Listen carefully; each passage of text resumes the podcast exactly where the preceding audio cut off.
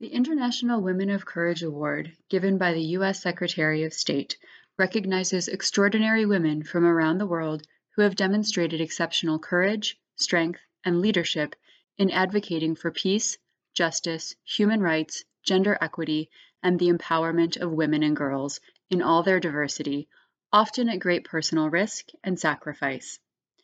Since the inception of the International Women of Courage Award in March 2007, the U.S. Department of State has recognized more than 170 women from over 80 countries. On March 14, 2023, the Cleveland Council on World Affairs welcomed three of the 2023 honorees to share their stories and help us mark International Women's Day by recognizing the incredible work that they are leading in their respective countries.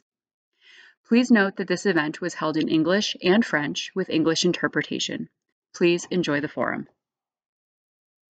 Good evening, everyone. Can everyone hear me? Excellent. Um, well, warm welcome to all of you.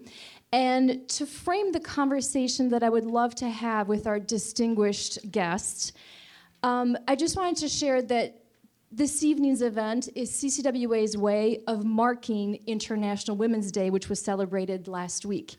Uh, and happy belated International Women's Day to so many of you in the room. Thank you for being here. Uh, and as we all know, International Women's Day is about celebrating the achievements of women and also reminding all of us that we need to continue to push for gender equality.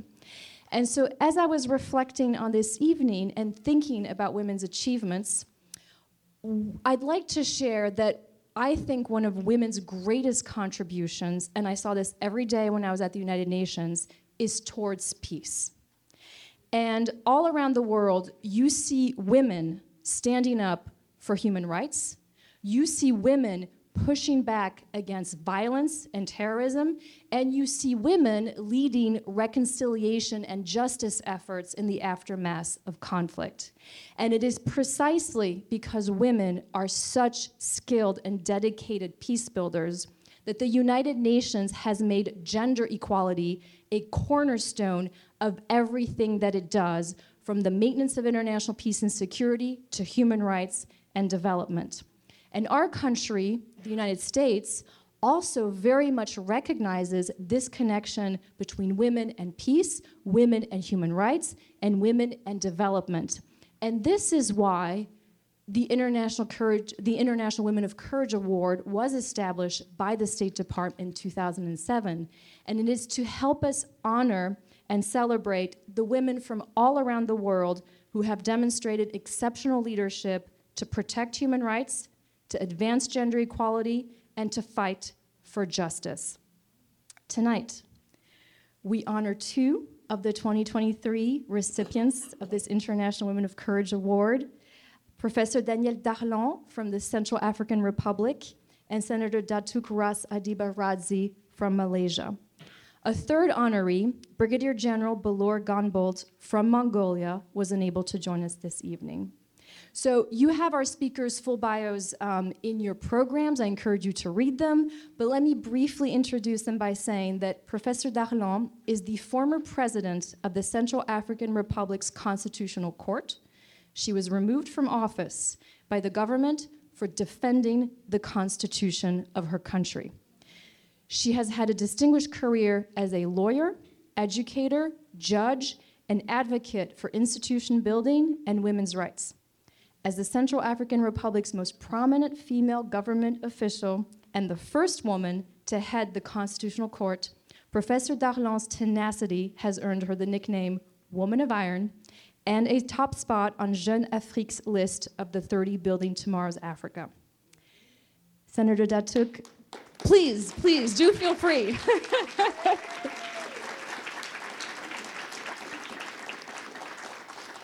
this evening is certainly about a celebration, so anytime you feel you want to break into applause, I encourage you to do so.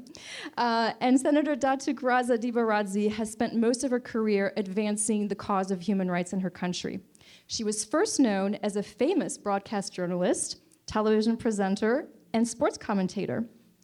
Following a car accident and then a brutal assault, she became paralyzed and has committed her life to fight for the rights of persons with disability in Malaysia. In May 2020, the King of Malaysia appointed her senator to represent persons with disabilities. In November 2020, Senator Ras Adiba was appointed the first female chair of the Malaysian National News Agency. And because of her prominence, she has been able to raise the conversation about the rights of persons with disabilities throughout Malaysia.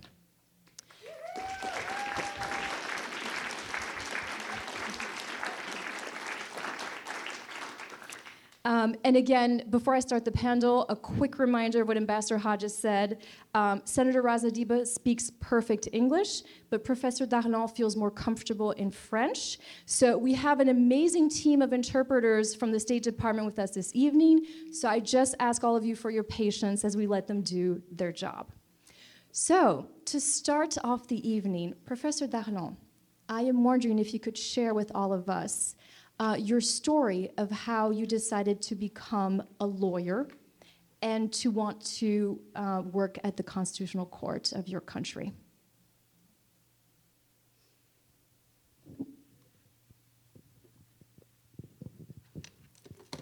Je vous remercie. Je voudrais d'abord tout euh, dire euh, je suis, que je suis très heureuse aujourd'hui de, rencontre, de vous rencontrer de venir à votre rencontre. Et je voudrais dire que je suis un peu intimidée. J'ai l'impression que je vais passer un examen. Euh, pourtant, d'habitude, c'est moi qui l'ai fait passer. Mais bon, je pense que tout ira bien. Je suis. Je... So, first of all, I just want to say thank you. I'm so pleased to be here, so pleased to meet you. I feel a little bit intimidated. I feel like I'm taking a test, even though I'm the usually one administering tests. Comment est-ce que je suis venue à l'enseignement En fait, tout à fait par hasard? Je n'avais pas l'intention au départ de faire du droit, mais c'est un petit peu par hasard que je me suis engagée dans les études de droit. Et après, je me suis passionnée pour l'enseignement. Pourquoi pour l'enseignement? Parce que euh, nous étions en contact, nous sommes en contact avec les étudiants, avec les futurs dirigeants du pays. Et comme vous le savez, dans nos pays, on essaye de, on est en voie de développement, il y a beaucoup de problèmes à régler. Donc, je pensais que je pouvais apporter euh, quelque chose en formant la jeunesse pour qu'elle puisse par la suite prendre les rênes du pays et de façon tout à fait correcte en respectant certaines valeurs. Donc, c'est pour cela que je me suis en fait passionnée euh, pour mon travail d'enseignante. So, how did I come into come to teaching? It was actually a little bit by accident. I didn't initially intend to do any legal studies, but I kind of fell into it, and then I found a passion for teaching as well. And that's because it gave me this opportunity to be in dialogue with students who would one day become the future leaders of our country. As you know, our country is a developing country. We have numerous problems, and I thought that teaching was the way I could contribute to um, teach our teach students to ultimately take the reins in the proper way by transmitting certain values to them, and that is why I feel so passionate about that teaching work. Ensuite, comment est-ce que je suis venue à la Cour constitutionnelle euh, Nous venions de subir un coup d'État au niveau du pays et il a été instauré une transition de trois ans. Et lors de cette transition de trois ans, on a institué une cour constitutionnelle que l'on a appelée la Cour constitutionnelle de transition. Et donc, j'ai postulé, j'ai été élue pour être juge constitutionnel au niveau de cette cour. So, how did I get to the Constitutional Court?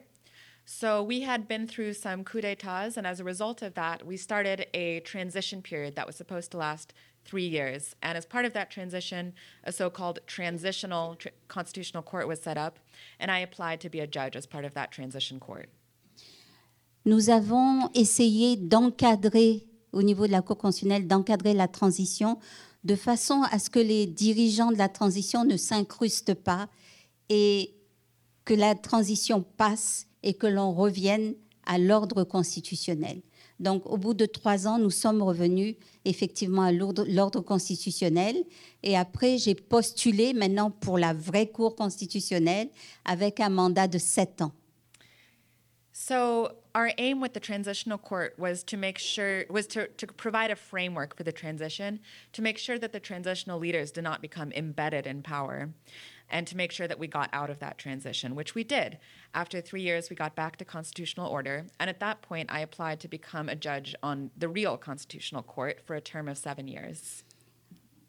Pour euh, terminer, là, je pense que euh, je vais vous dire tout simplement qu'au niveau de la Cour constitutionnelle, je pense que le plus important que nous ayons essayé de faire, c'est de faire en sorte que tout le monde respecte la Constitution. Alors, nous avons plus ou moins réussi, mais euh, au bout du compte, le président de la République ne l'a pas respecté, puisque à un moment donné, il a voulu changer la Constitution, faire une nouvelle Constitution pour instaurer un troisième mandat et rester au pouvoir. Et c'est là que nous avons été en désaccord et qu'il m'a relevé de mes fonctions de façon tout à fait illégitime et tout à fait brutale et tout à fait injuste aussi. Mais c'est aussi grâce à ça que je suis devant vous aujourd'hui. So, quite simply, I think that at the Constitutional Court, the most important thing that we have tried to do was to make sure that everyone would respect the Constitution. And I think that we have more or less succeeded in that. Although ultimately, the president of the country did not respect the Constitution because he wanted to modify it to ultimately have a third term. Um, and, it, and that was when he removed me from my position illegally, brutally, and unjustly. But in a way, that's also why I'm here before you now. Je pense que je peux m'arrêter là pour l'instant. Et en tout cas, merci. Je suis très heureuse d'être devant vous aujourd'hui. I, I, I'll stop there for now, but I'm just so pleased to be here with you. So, Senator Ras Adiba, um, could you please share with us your story of becoming an advocate for persons with disabilities in your country? Hello, everyone. It's so good to see you, uh, distinguished guests, uh, Madam Ambassador, Excellency Karina, Admiral, uh, ladies. I am so stoked and happy to see all of you here today. I know it's a belated celebration, but I am so happy. So before we start, is it okay if I say um, to, to ask everybody to just give everyone a big hand? Woo!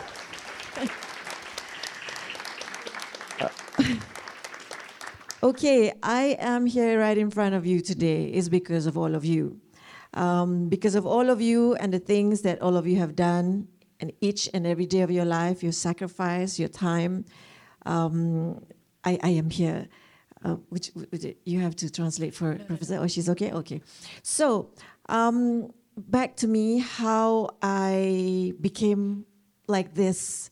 Um, I was not uh, born disabled. I became disabled halfway through my life. Um, as Her Excellency mentioned just now, um, I actually uh, became disabled after a car accident where I was flung out of the front windscreen of the car and then uh, a brutal uh, attack. Someone wanted to steal my car. Then on, it was very difficult for me because, um, you know, people say, what you don't know, you don't care. If you were born um, disabled, you you just you know you, you go through every day you adjust. But if you uh, you become um, disabled halfway through your life you have to adjust. And it was very very tough for me. Uh, even now if i want to put on my clothes i was sharing with friends that it would take me about 15 to 20 minutes to roll around on the bed and you know put my sarong and everything. So it's it's not easy but you got to do it so I tell everyone, you know, in life, you just have to uh, get up, dress up, and show up. Because you know what? because because no one is going to do anything for you unless you do it yourself. I always tell myself, oh, you know, now that I'm disabled, it's difficult for me, yeah, to to to move around, which was difficult because uh, one thing I just want to share with you in life, we have a lot of acquaintances, but friends, we only have one or two, or maybe for some of us, a handful. Uh, because when I became disabled, no one came to see me. Yeah, it's like when somebody dies, what can you say except sorry? You know, so I didn't understand that. So from then on, I decided that um, I, I have to go ahead and, and pick up the pieces Um, and I tried to get my job back where I was a news anchor and producer. But uh, the station that I was working with, they were not used to having someone who's disabled. So they thought it was not sexy enough to have an anchor who's on a wheelchair. I mean, can you believe it? So I said, like, okay, you know. I mean, I, I feel, I feel, I feel good, but it's their loss. So um, I, I had to struggle for six years. Um, I'm, I'm not embarrassed to say that uh, I even had to survive on eating rice with salt and drinking tap water every day. And my parents didn't understand why I didn't tell them because I didn't want them to worry because I'm the eldest. So every time they say, "Hey, we cooked something for you," you know, why don't you come over? So I'm like, "Yay!" So they thought like, you know, they they thought that you know their their cooking was really good.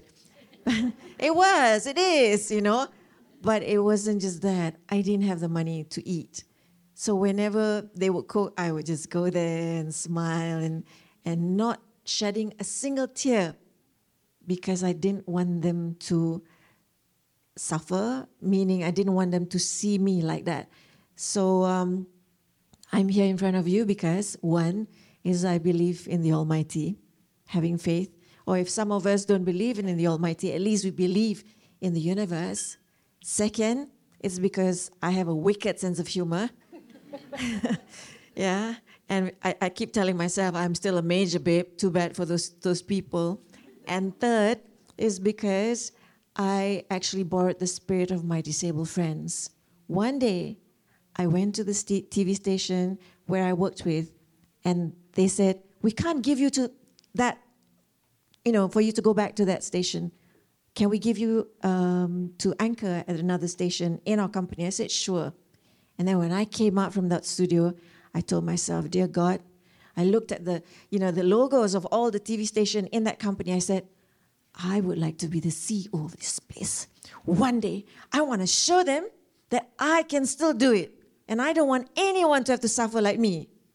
And then a few months down the road, I became the country's first female news agency uh, chairman in the history of Bernama, the news agency, in 53 years of its, you know. I was like, whoa. And then I was like, okay, I wanted to become a CEO, but you gave me a chairman. Okay, but that's even better. That's okay, you know. And then after that, uh, uh, six months or was it five months down the road, um, you know, His Majesty the King says, "I would like you to become the senator to represent your community." I was like, yes. so that's why I'm here.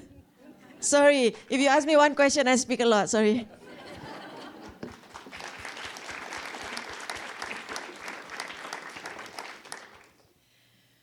Which is a wonderful segue to my next question, because the award that you have both received from First Lady Jill Biden and Secretary of State Tony Blinken is called the International Women of Courage Award.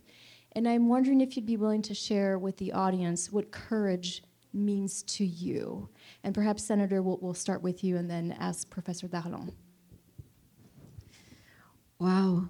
Actually, I think courage is, it's you know, sometimes we feel that we don't have it in us, but if each time we are pushed to the floor or pressed to the floor or pushed to the wall, only you realize that you have that ability in you that you never knew you had or have.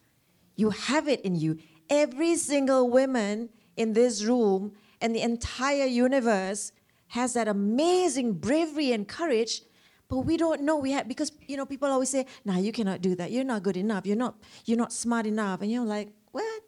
You know? In actual fact, you do. You have it. So courage to me is is just you. Is within you. Somebody asks me, "Who inspires you or who, who who's encouraging you?"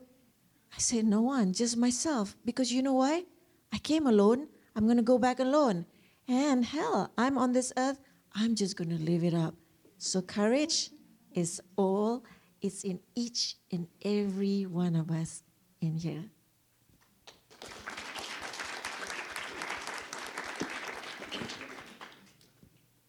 Professor, uh, what about you? What has courage meant to you in your life?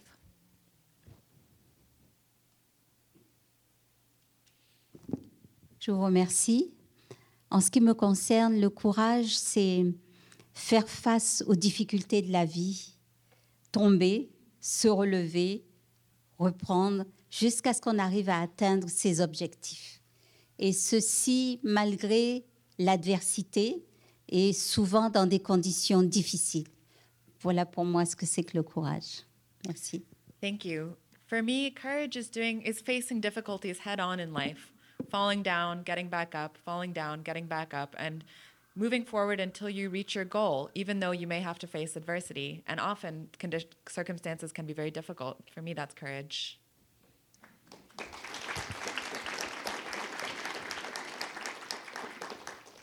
Um, I'm wondering, um, speaking of the courage that you had to stand up and defend um, the Constitution, what impact,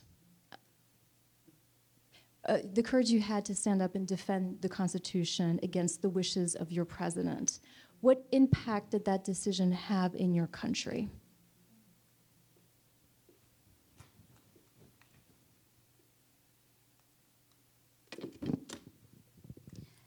Cette décision qu'a prise le président de la République a eu un grand impact dans le pays. Euh, en fait, lorsque euh, j'étais présidente de la Cour constitutionnelle, nous nous étions fixés deux objectifs. Premièrement, faire connaître la Cour constitutionnelle et faire connaître la Constitution. Parce que euh, très peu de gens, en fait, connaissaient la Constitution. Et lorsque le président m'a relevé dans ces conditions, il y a eu tout un tollé, comme on dit, un tollé général, pour euh, que ce soit de la part des partis politiques, de la société civile. J'ai reçu euh, des, encouragements euh, d'un petit peu partout, non seulement de mon pays, mais également d'Afrique. Et parfois même, je me souviens, j'ai reçu aussi des messages du Mexique, ou des États-Unis, ou de France, de Belgique, euh, parce que c'est une décision en fait euh, qui a eu un impact non seulement pour la République centrafricaine, mais pour l'Afrique en général. Dire non à un chef d'État euh, qui veut poursuivre, qui veut rester au pouvoir contre les dispositions constitutionnelles, c'est vrai que ce n'est pas souvent que ça arrive. Et je puis vous dire que j'étais assez surprise par tous euh, ces messages que j'ai eus et j'ai même été désignée par un grand journal qui s'appelle Jeune Afrique comme euh, comment dire femme de fer. C'est eux qui m'ont appelée la femme de fer. Et puis aussi comme faisant partie des 30 personnes qui marquent le devenir de l'Afrique. Et ça, pour moi, c'était très important, pas pour moi, mais pour ce que ça représente pour l'Afrique et pour le développement des droits de l'homme et de la démocratie. Pas été trop longue là.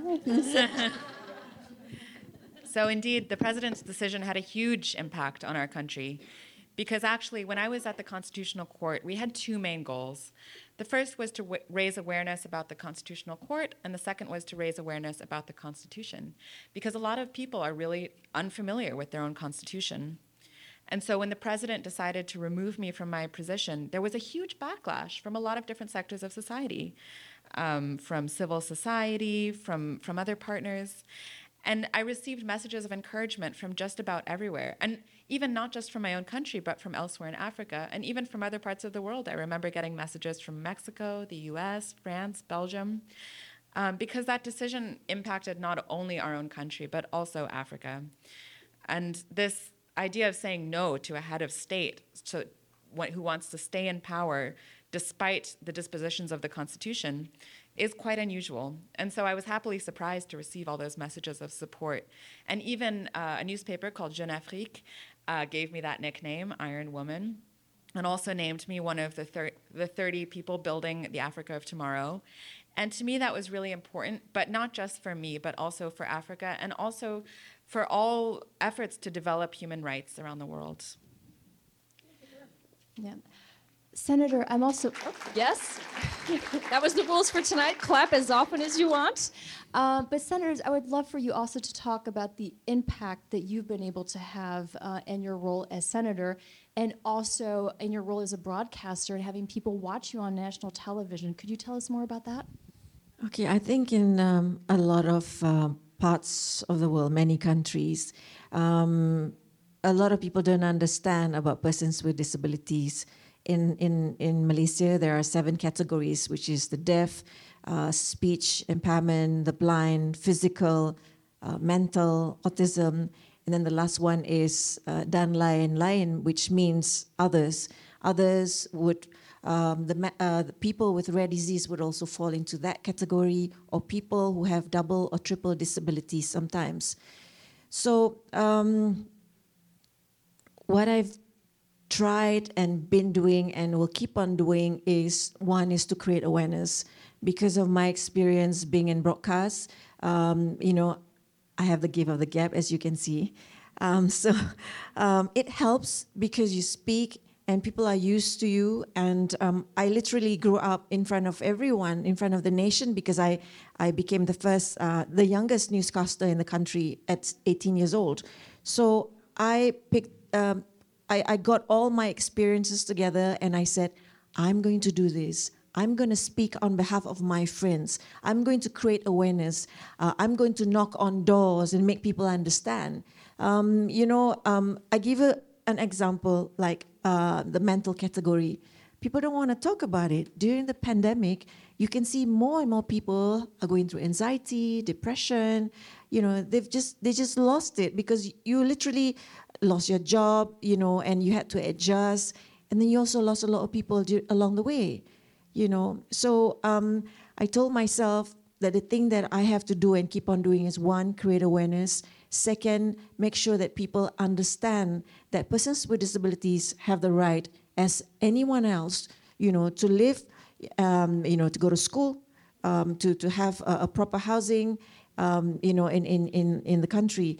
And the thing that I just want to share with all of you, I am not the disabled one. The disabled are the people around me, the people who do not want to, understand, or the people who just refuse to understand. And the disability is actually the infrastructure, the environment around us. That's the one that's making us disabled. And guess what? Everyone in this room, sooner or later, some of us are lucky, some of us are not. We eventually would become, um, have a bit of an impairment. We would be disabled someday. So, universal design is very important. And being there for one another, lifting each other up, picking each other up, you know, lifting our spirits up and knowing that there's always someone there for you.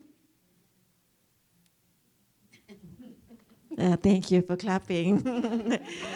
knowing that someone there is for you, that's very important. Your Excellency, may I ask to, to, to do something? You know, guys, sometimes in life, we don't tell each other that we are special enough. So I just want you to go home right today. Go to the mirror and say, um, Chairman, sir, is it okay if I ask you to do this as well? I want all of you, all of us to go home, look in the mirror and say, Oh my God, you are so good looking. You, you know, just say, You are so hot. You are so smart. I mean, look at you. You know. And now I'd like all of you to close your eyes. Okay, put down whatever's on, on, on that you're holding. Just put on your lap. Close your eyes. Okay. I want you to, to put your hand and try to hug yourself. Okay. Hug yourself. Sir, is it okay if I do this? Yeah. Yeah. Hug yourself and just say, I love you. I love you. And I always love you. Please know that I love love, and love you.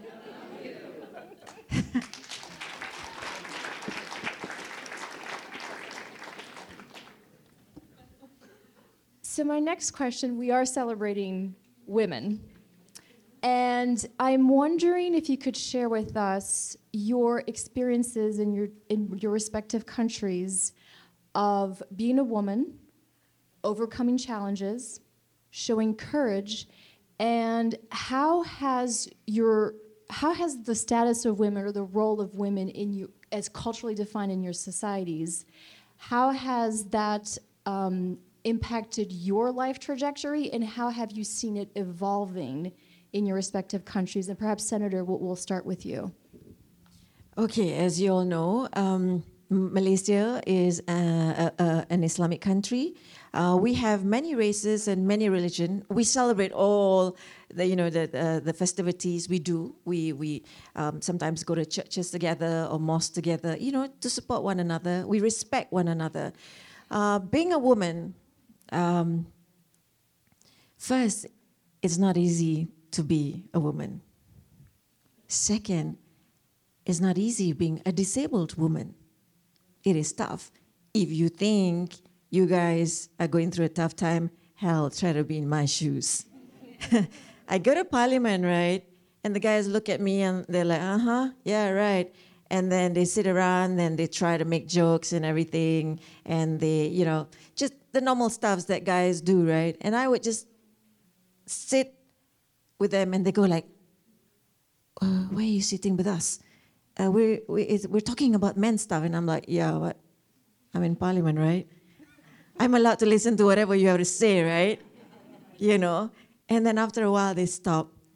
Uh, and, and I would I would tell them just like what Emerald was was saying the other day. We she was sharing with us, you know, like um, you wouldn't want your mother to know you're speaking like that. you get what I mean? And then in in in in in, in the upper house, um, the guys, the men, uh, well, in the upper house there's a lot of chivalry, you know. Um, in the lower house it's different. Everybody is like oh shouting and everything. But the upper house, they they have that respect towards you. But uh, being in a country or Asian country, you know, like in Malaysia, um, we don't really talk much. You know, women are always uh, supposed to be behind. Man is always supposed to be leading. You know, but during the pandemic, you realize that actually everyone was disabled. Men, women are dis- you feel that. You feel sorry guys, if I am too short, if you guys need to stand up back there, please go ahead. Um, so um, um, you know, I, I, I tell everybody, I said, you know, during the pandemic, you realize that everybody is disabled. You know, you then you feel what it's like to be in our shoes as a disabled person, but more so as a woman, you realize that you cannot be that person behind anymore because our spouse became ill, our spouse didn't have a job and lost their job. So this is where you realize that the women we're a bunch of multitaskers, aren't we? So we just swung into action. And from then on, in our country, they see that, you know, it's a teamwork. And it's not just, you know, the women have to be behind, they have to keep quiet. Of course, there are still cases where, you know, the women mm, are always one they, they always want us to look like we don't know anything. You know like when when i'm with the guys i i would just uh-huh yeah right. It's like i pretend that i don't know but actually i know a lot more. So so back to your question is um, it's it's not easy but if it's too easy it'll be boring. So i tell the ladies wherever you're coming from back in in, in malaysia as well i say ladies it's it's time for us to work as a team. Men and women, we rise together. You know, no double standard, no looking down at each other, no saying, I am the breadwinner of the family as a man. No, this time around, we have to support one another. It's different now. This generation, this year is different.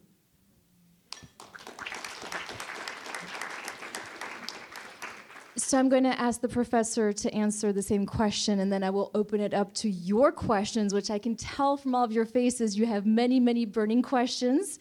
So just as a reminder, uh, put your hand up. One of my colleagues will bring you a microphone, and uh, we really look forward to this portion of the evening where you can have a conversation with our two honorees. So, professor. Um, what would you like to share about gender equality in the Central African Republic? What, what, what does the role of women in society look like? How is it changing? What are your thoughts?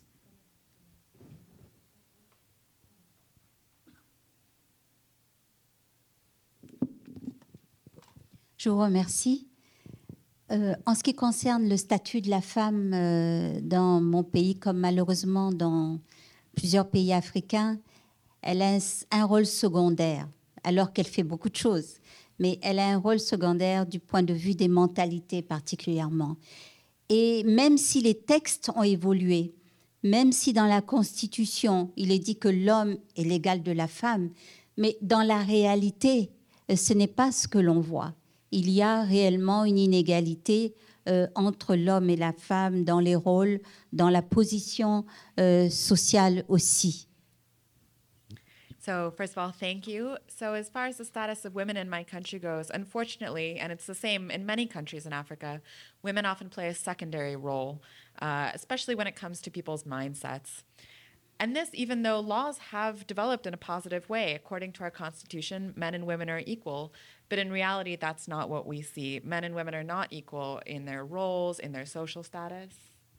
En ce qui me concerne, je pense que j'ai été privilégiée, très sincèrement, parce que euh, j'ai pu faire des études, euh, j'ai bénéficié d'une bourse, euh, je suis allée assez loin dans mes études supérieures, j'ai été professeure à l'université, donc parmi des enseignants, je n'ai pas rencontré beaucoup de problèmes. J'ai été première, euh, disons, dans plusieurs domaines. Par exemple, j'ai été la première centrafricaine docteur en droit, la première centrafricaine doyenne de la faculté de droit, la première centrafricaine euh, professeure de droit, la première centrafricaine euh, à la présidente de la Cour constitutionnelle. Donc, je pense que quelque part, j'ai été quand même privilégiée par rapport à toutes mes sœurs, euh, toutes les, femmes centrafricaines qui, pour leur grande majorité, rencontrent énormément de difficultés. Comme vous le savez, ou vous le savez peut-être pas, mais euh, dans mon pays, il y a des groupes armés. Il y a des groupes armés qui commettent des exactions particulièrement sur les femmes et sur les enfants, mais particulièrement sur les femmes. Il y a des viols en euh, il y a d'autres exactions. Donc, en, finalement, la grande majorité des femmes, euh, pour elles, les droits de la femme, ça ne veut pas dire grand-chose. C'est tout simplement savoir qu'est-ce que je vais manger aujourd'hui, comment je vais survivre, tout simplement, comment je vais pouvoir passer et, atteindre demain. Euh, voilà leurs préoccupations. C'est des préoccupations de survie. Et donc, dans ces conditions, euh, il y a juste une petite minorité de femmes à qui on parle des droits de la femme, à qu'on essaye de conscientiser, particulièrement, elles se trouvent dans la capitale. Mais ça n'a pas grand sens euh, dans les provinces où il y a beaucoup de troubles, il y a beaucoup d'instabilité, et il y a même les, les- maintenant, euh, en plus des groupes armés, donc qui viennent pour la plupart euh, des pays voisins, eh bien maintenant, nous avons également les mercenaires Wagner qui, soi-disant, leur objectif, c'est de sécuriser le pays ou d'aider le président à sécuriser le pays.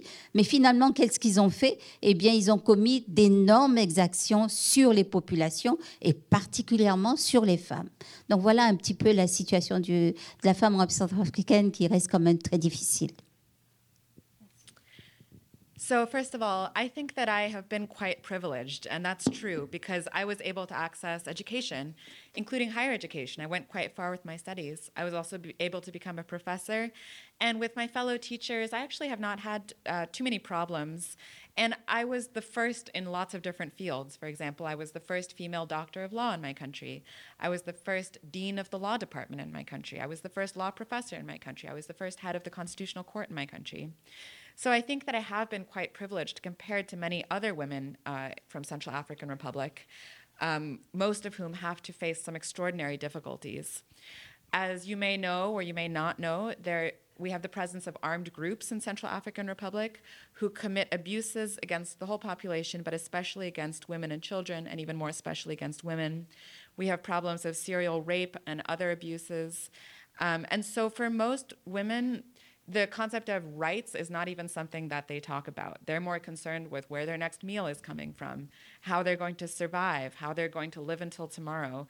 For them, most things are just a question of survival. There's just a small minority of women who talk about rights, and most of them live in the capital city. But for most women living in the outer provinces, with all of the instability that there is, it's very abstract.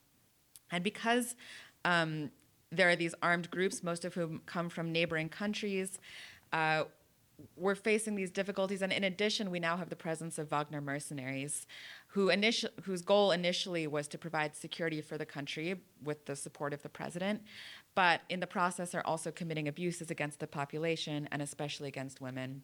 So those are the problems that we're facing with regard to the status of women in our country. Could I please have a round of applause for this conversation?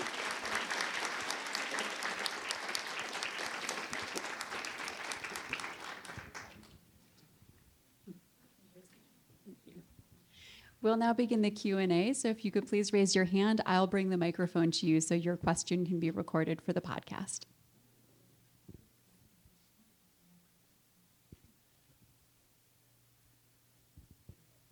I'm going to move over here so I'm not in anybody's way. Hi, thank you so much. Um, it's been an immense pleasure.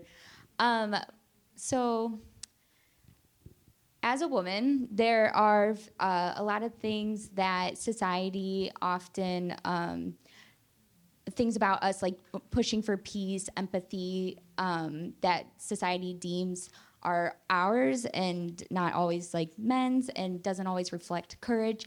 And so I often find myself adjusting who I am as a leader to try to fit a mold, um, to be courageous.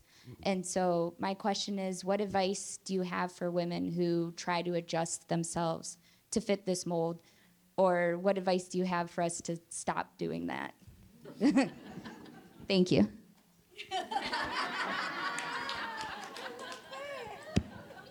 the second question was what?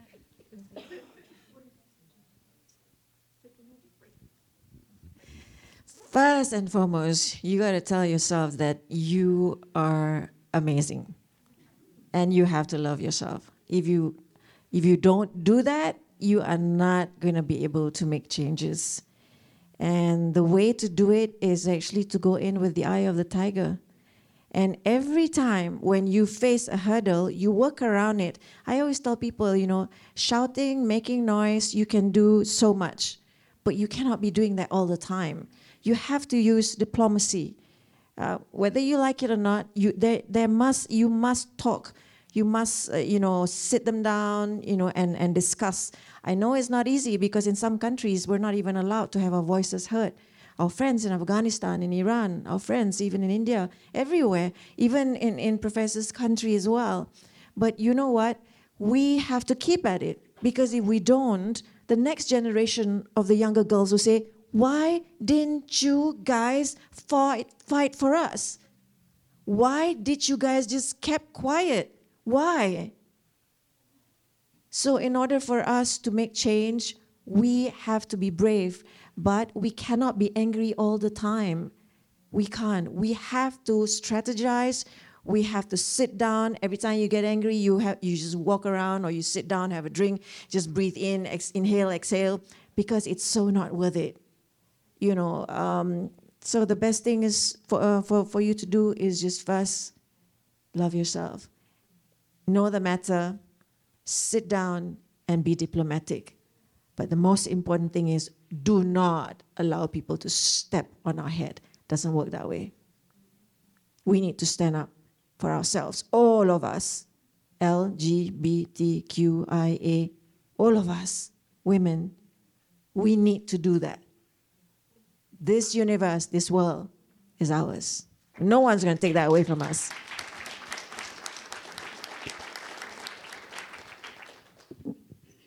Je voudrais compléter ce qui a été dit. Euh, il y a la première dame, lorsqu'elle nous a reçus, elle a dit quelque chose de très important, avec lequel je suis tout à fait d'accord. C'est que nous devons faire appel aux hommes, parce que s'ils changent, notre situation va changer.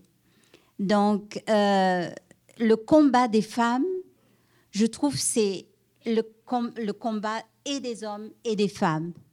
Et au niveau de la Cour constitutionnelle, par exemple, euh, chaque fois qu'il y avait une réunion pour les droits de la femme ou une conférence qui était donnée pour la promotion de la femme, je n'allais pas. J'envoyais toujours le vice-président qui était un homme. Il est devenu le plus grand défenseur des droits de la femme au sein de la Cour constitutionnelle. Je le remercie. So I'll just add on to what my colleague has said. When the First Lady of the United States gave us this award, she said something very important that I agree with. She said that we must call upon men in this fight. If men change, then the situation will change. In fact, women's struggles are men and women's struggles. And in the Constitutional Court, each time we had uh, meetings or conferences about women's rights, I always made sure to send, rather than me, the, the Vice Chief Justice, who was a man, to these conferences. And so he actually became the greatest advocate for women's rights on the court.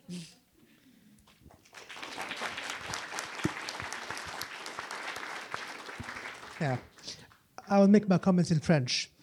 En tant qu'Africain, je suis très humble en tant que Marocain d'avoir un exemple comme vous, parce que dans notre continent, on le connaît, il y a beaucoup de problématiques par rapport au respect des droits. Euh, et je pense que c'est un symbole qui est très important par rapport à comment est-ce que bah, les générations futures peuvent avoir un rôle modèle pour pouvoir voir comment elles peuvent euh, pouvoir se comporter. Déjà, donc merci beaucoup pour votre sincérité et votre humilité parce que ça se ressent à travers toutes les langues.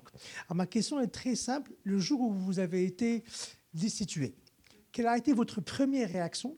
Et est-ce que vous avez senti que, vous l'avez mentionné, qu'il y a une situation de privilège, est-ce que votre situation de privilège vous a protégé avec euh, toutes les considérations de la chose par rapport à, votre situation physique ou autre? Et merci encore.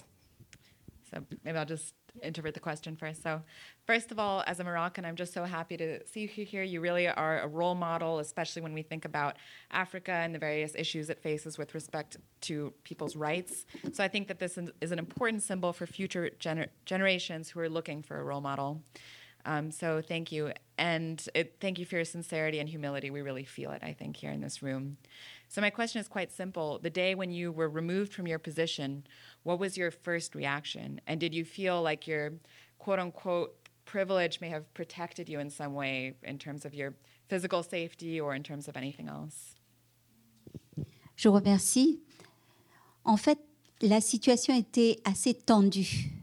Euh, je savais que nous avions rendu une décision qui ne lui plaisait pas, mais je ne m'attendais quand même pas à ce qu'il me relève.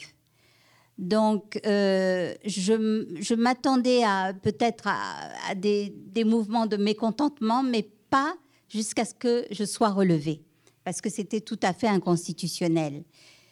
Mais le jour où j'ai été relevée, j'étais à la cour et j'étais en train de travailler. Et puis tout d'un coup, quelqu'un me dit, il y a un décret qui est en train de te relever, là, euh, tu n'es plus présidente de la Cour constitutionnelle. Ça s'est passé comme ça? so, so thank you. Um, the situation really was very tense. Uh, I knew that the decision that I was making, that we were making, would not be satisfactory to the president, but I did not expect to be removed. Uh, I knew that there would be, I knew that he would not be happy, but the removal was a surprise because it was illegal according to the Constitution. That day, as it happens, I was at work, I was at the Constitutional Court, and just like that, somebody s- said to me, Oh, a decree has just been handed down and you're no longer Chief Justice. Donc, à partir de ce moment-là, euh, il y a eu, comme je vous ai dit, beaucoup de réactions. Et en fait, je crois qu'il n'a pas mesuré l'impact que ça allait avoir sur lui-même. Parce que du fait qu'il m'ait enlevé, il est devenu illégitime parce qu'il a violé la Constitution. And I think at that point, there were a lot of reactions immediately following the removal. And I think that even the president didn't take the measure of how much this would impact him, because as soon as he did that, he became illegitimate in the eyes of a lot of people. Et j'ai eu euh, beaucoup de radios qui ont commencé à me contacter pour que je fasse des déclarations. Et tout le monde disait, mais il faut retourner à la Cour constitutionnelle, tu as été enlevé illégitimement. Et j'ai commencé par dire, je ne, veux, je ne retournerai pas à la Cour constitutionnelle. Pourquoi est-ce que j'ai dit cela? Parce qu'il y en a qui n'ont pas compris. Ben, tout simplement parce que je savais que ne retournant pas, il était dans l'illégitimité. Si je retournais, je lui remettais le tapis rouge sous les pieds. Donc j'ai dit, je ne retourne pas à la Cour constitutionnelle. Par contre, euh, c'est sûr que j'avais des problèmes de sécurité, mais heureusement que je suis protégée 24 heures sur 24 par les, casques bleus des Nations Unies. Donc de ce côté-là, ça m'a donné quand même euh, une certaine sécurité, une certaine quiétude euh, pour pouvoir... mais disons que je suis un petit peu chez moi en prison parce que je ne sors pas beaucoup. Euh, il y a de réels problèmes de sécurité, mais je pense que maintenant, il y a une instabilité totale qui s'est installée du fait de la décision qu'il a prise. Et en plus, euh, il a appris, l'ambassadrice des États-Unis euh, à Bangui, donc euh, dans la capitale, est allée le voir euh, la veille de mon départ pour lui dire que le département d'État et la First Lady m'octroyaient un prix pour le courage que j'avais eu de lui dire non. Alors je ne sais pas si ça lui a fait très plaisir, mais toujours est-il qu'il m'a laissé sortir. So, um, so sorry. so I, uh, a lot of radio stations started contacting me immediately to try to get me to make some statements about what had happened. Um, and people, a- lot of people said to me, "You have to go back. You have to find a way to get back to the Constitutional Court." But I said, "I will not," and that is because in a way, if I went back to the Constitutional Court, it would kind of hand the president back his legitimacy. If I stayed out of the Constitutional Court, it would continue to shine a light on his illegitimacy. But if I went back, I felt like I would be rolling out the red carpet for him. Um, I did have some concerns about security, but luckily I've had 24 7 security provided by the UN Blue Helmets. So I felt somewhat safe, somewhat calm about that, even though I was in a way a prisoner in my own home because I couldn't really go out. Um, but now I think that what we're seeing is a total instability because of the decision that the president has made. And even the US ambassador, right after the president made that decision, went to go meet with our president and let him know that the Department of State and the First Lady of the United States would be giving me this award. So that was quite a satisfying moment, but I was just grateful to be able to, to leave to, and, and receive it.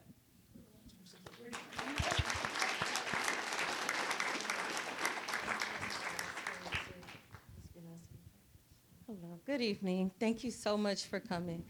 Um, I just have a question. Um, pretty much during the pandemic, many women, um, due to gender equality, had to leave the workforce because they didn't have adequate uh, uh, daycare for their uh, for their children, or daycare for or daycare for their elderly parents, or many things. And I guess my question for you is, what advice do you give women who are trying to go out and conquer the world, be the Iron Woman out in the world, and also have to go home and be the Iron Woman at home as well, and still keep her sanity and still operate at a high level on both at home and in the world?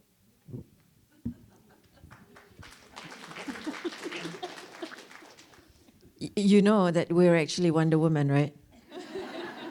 we're we're not wearing the corset all the time, you know, but and we don't have the lasso with us all the time, but that's actually what we are. Um, back to what I uh, mentioned much earlier was um, we need to sit down and plan out what we want to do. Um, if the situation around us, like you know, it's difficult for us to juggle, no one's going to look after our kids and stuff like that. We do the, you know, we we we try to f- find means and ways to do it, because otherwise um, we will not be able to give our children the the life that we like them to have. Um, being married, having 15 kids like one of my friend has. I don't know how she does it. You know, um, yeah. So and I'm like, uh, you, I'm like, babe, you do what you have to do. I don't know how you do it. 15 kids is a lot of kids. I said, you know, um, but you have to remember one thing. Doing things for others is one, but you must also sit down and think, what is it that you've done for yourself? So, however hard the situation is, find means and ways. You know, you you've, you've, you hear stories of women working in the market, getting up at three in the morning, you know, going uh, going to the market, buying things, preparing it, making breakfast for the kids, you know, and then getting the kids ready, um, you know, sometimes even bring the kids to the market. You do what you have to do. Do not ever, ever give up because that's not what we're all about. No, we're not about that. Us women, I told you, right? We're like Spider Woman. Our hands, we're like cobwebs. It's mind over matter. Easier said than done, but it can be done. The word impossible does not exist. It only exists because we don't want to change.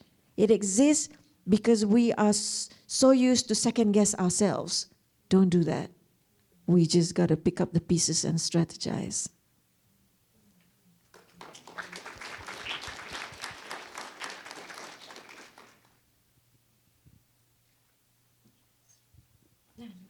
So, first, thank you so much for coming. It's so truly incredible to be here and being able to hear you two speak. Um, my question is going back, what advice would you give to yourselves who were in a more tough position a couple years back, or would you go back and change anything um, from wh- where you are today?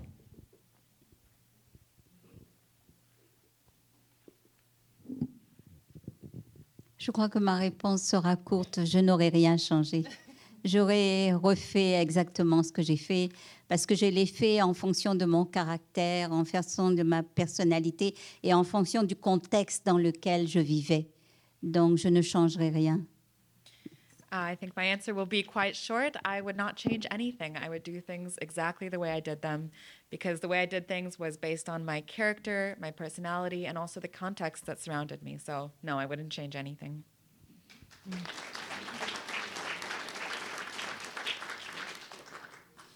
If there is one thing um, I could change was um, not expecting people to be there for me. I think what happened was when I when I was lying in bed looking at the ceiling, at the four walls, and trying to figure out how to use the diapers, trying to figure out how to use the catheter, you know, trying to figure out how to live. Um, one of the things that I, I I did was wallow in self pity. You know, I was crying a lot um, because I, you know, I could, I felt why is it? I didn't understand why people abandoned me. I mean, I didn't know that I was gonna be a paraplegic. I didn't. I mean, who would know? I didn't. I was crying every day. And each time I would say, Dear God, please bring me home. Please bring me home. Please bring me home. I do not know how to live like this every day. And each time I would cry and cry and cry and go to sleep.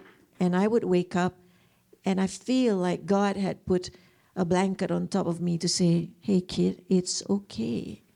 It's a process you have to go through.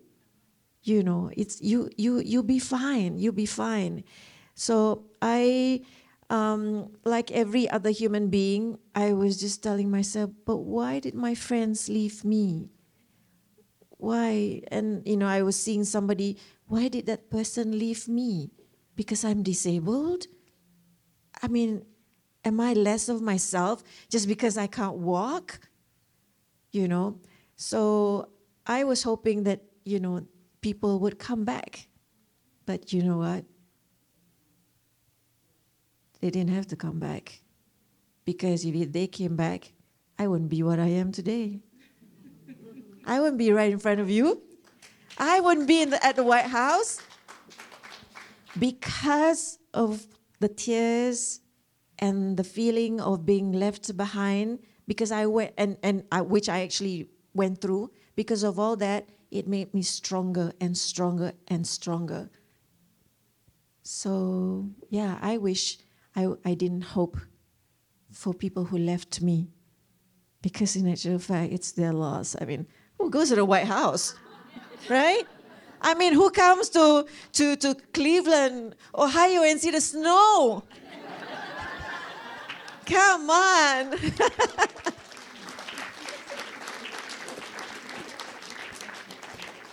This will be. You have a question, right? Je vous remercie. comment autonomiser les femmes? Bon, en ce qui concerne, je ne peux parler en fait que euh, de mon pays et euh, peut-être ça correspond aussi à des situations dans certains pays euh, d'Afrique. cette autonomisation des femmes, on sent ce besoin dans tous les domaines, dans tous les domaines. Et la seule possibilité, vu le fait que euh, l'État souvent n'a pas beaucoup de moyens. La seule possibilité, il me semble, c'est d'avoir un appui extérieur euh, au niveau de la sensibilisation, au niveau de l'apport des moyens d'aider les femmes elles-mêmes à s'organiser pour leur propre autonomisation. Donc je pense qu'il y a là une coopération euh, absolument à instaurer. L'État seul ne peut pas. Et il y a une deuxième euh, condition, je pense, euh, qui pour moi est indispensable. La seule façon de parvenir à une autonomisation des femmes, il faut qu'il y ait la volonté politique des dirigeants de le faire. Parce que sans cette volonté politique, ils ne poussent pas et il y a beaucoup de choses qui ne se font pas. Si le, si le président de la République ne met pas tout son poids, ça n'avancera pas. Si le gouvernement ne met pas tout son poids, ça n'avancera pas. Donc il faut une conjonction entre l'effort des femmes, des associations féminines, etc., l'effort de la communauté internationale qui peut appuyer euh, cette, euh, cette transformation et tout cela coiffé par la volonté politique réelle des dirigeants d'aller dans ce sens-là. En tout cas, c'est... Thank you. So, yeah, how can, how can we empower w- women? I can only really speak for my own country, although it may be applicable to other countries in Africa as well. I think this need to empower women can be felt in all areas. And I think there's only one way to proceed because often the government does not have enough resources to react to this issue. So what we really need is outside support, whether that, that be in terms of raising awareness or providing resources to allow women to collaborate amongst themselves and, and become empowered. And that cooperate, cooperation is what's really necessary. The government cannot do it alone. And I think the second thing that we really need, and again, this is the only way to do it, is to have true political will from our leaders. Because if the political will is not there, if leaders do not push, then we will not move forward. If the head of state does not lend his entire weight to any effort to empower women, we will not advance. So we need this kind of multifaceted collaboration between, yes, women's groups, um, the international community who can support that transformation, and true political will on the part of our leaders. Thank you. This, this will be our final question. Uh, Senator Datuk, uh, Professor Darlan, thank you so much. This has been such an inspiring Mar- month of March and to have you both here. Most importantly, I see a lot of young people. I see a lot of daughters who've come with their mothers or fathers, a lot of young students. So this is a great, inspiring uh, session for them. Uh, first, I have a little bit of comment on the empowerment. So we have about at least 3.5 billion women or 4 billion women. Uh, and I think from a grassroots level, um, empowerment starts right from safety, nutrition, healthcare, uh, education, and most importantly, equal pay. So, uh, in jest, I would say, as our girls are entering the workforce, let's challenge the world to give them 10% more than every male. And let's see how far we can take the world. So, but just, you know, this is not just joking. This is something to be tried. Let's give each of these women 10% more than their male counterparts and see how far they can evolve the world. I truly feel this could be like a pilot project. Um, in terms of my question, such an amazing journey, both from a career part as well as your personal stories. Uh, if you could shed light, both of you, even if it's a one liner, on the power of purpose and how courage comes into it, that would be great. What was the big purpose which stemmed the courage in both of you to say, hell with what the world says, I'm going to do what's right for my country, my people?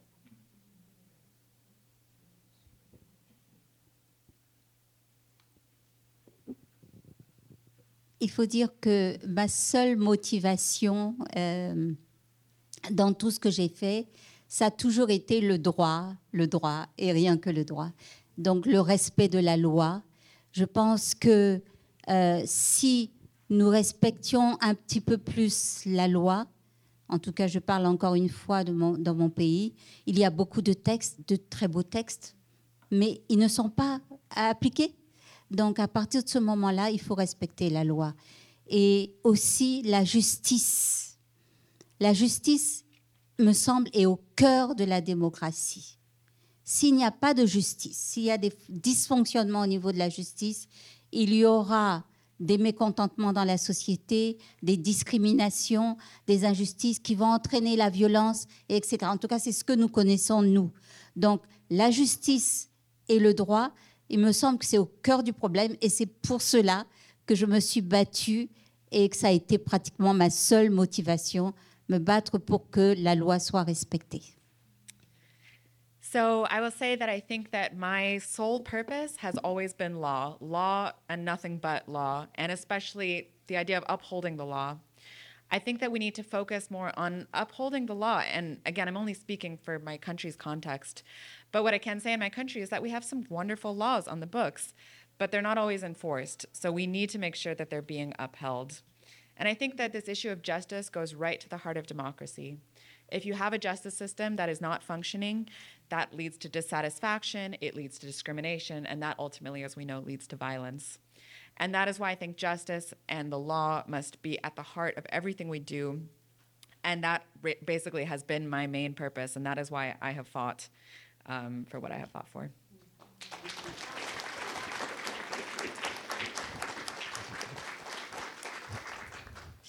Well, you know, when I became disabled, I, like I said, it wasn't very easy. I didn't know what I was supposed to do in my life, you know. I was so used to being able to run and ride my Harley and jump from 10,000 feet doing free falls.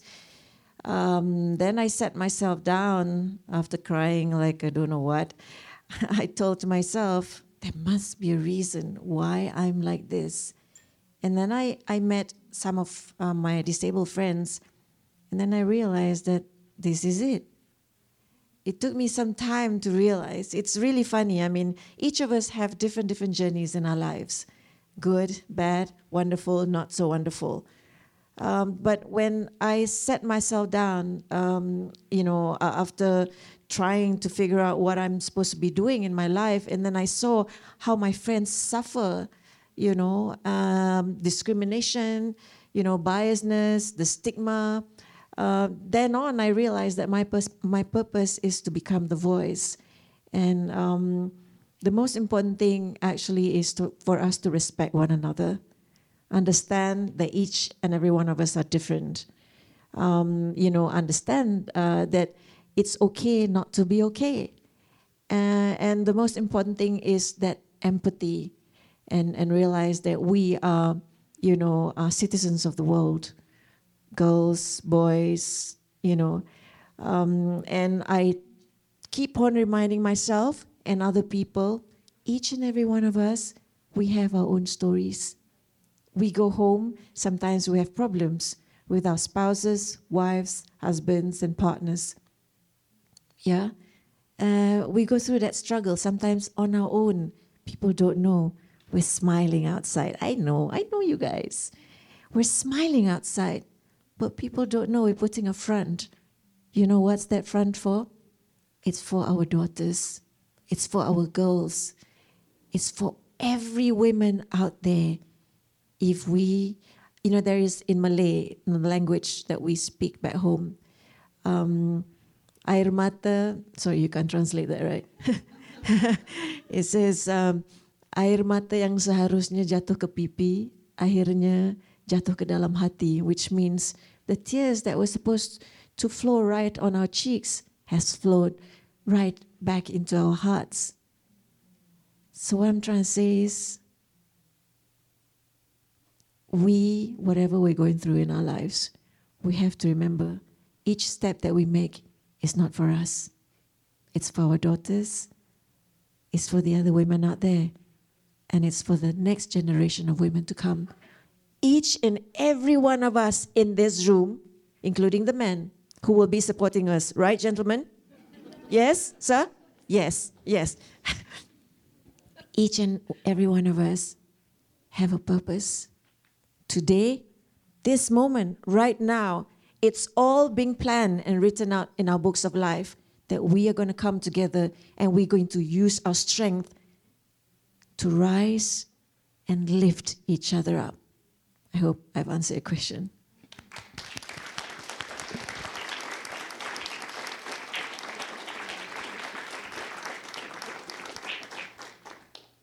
As Karina said at the beginning, uh, I'm going to be giving the closing remarks. Carter Strang, honor and privilege to be here tonight and to serve as the chair of the Cleveland Council World Affairs.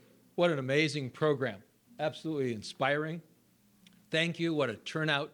Uh, I am a trial attorney. Great to see uh, another awardee, uh, a woman of courage who's done so much for her country, uh, particularly in trying to uphold uh, the rule of law. Um, it's hard enough in this country, and I'm sure it's much more difficult in others. But thank you. Uh,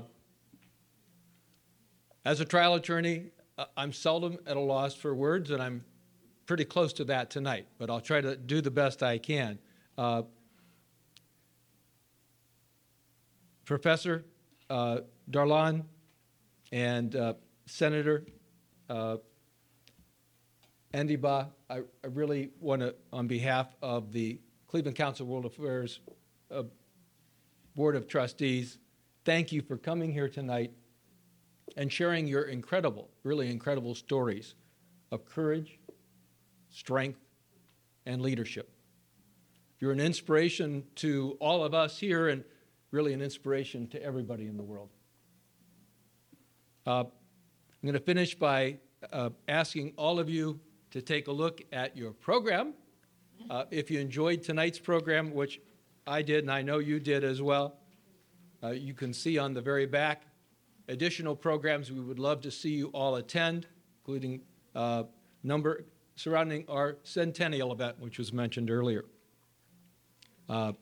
So I want to thank you very much and have a good night.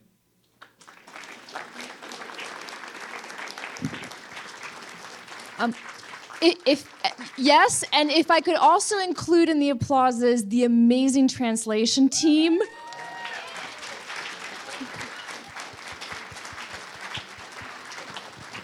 Et aussi, Madame, qui a très très bien modulé. Um, and with that, we would love to memorialize this moment, and we would like to invite all of you to follow my colleagues. We will be going outside. We will let the senator um, be escorted out first, and we'll follow her, and we will all gather around the staircase and take a group photo so that our honorees have a memory of all of us in sharing in their stories and believing in their strength and wanting to lift them up. Um, and so we can have that in a photo for this evening. So please, uh, we'll follow this way. Thank you.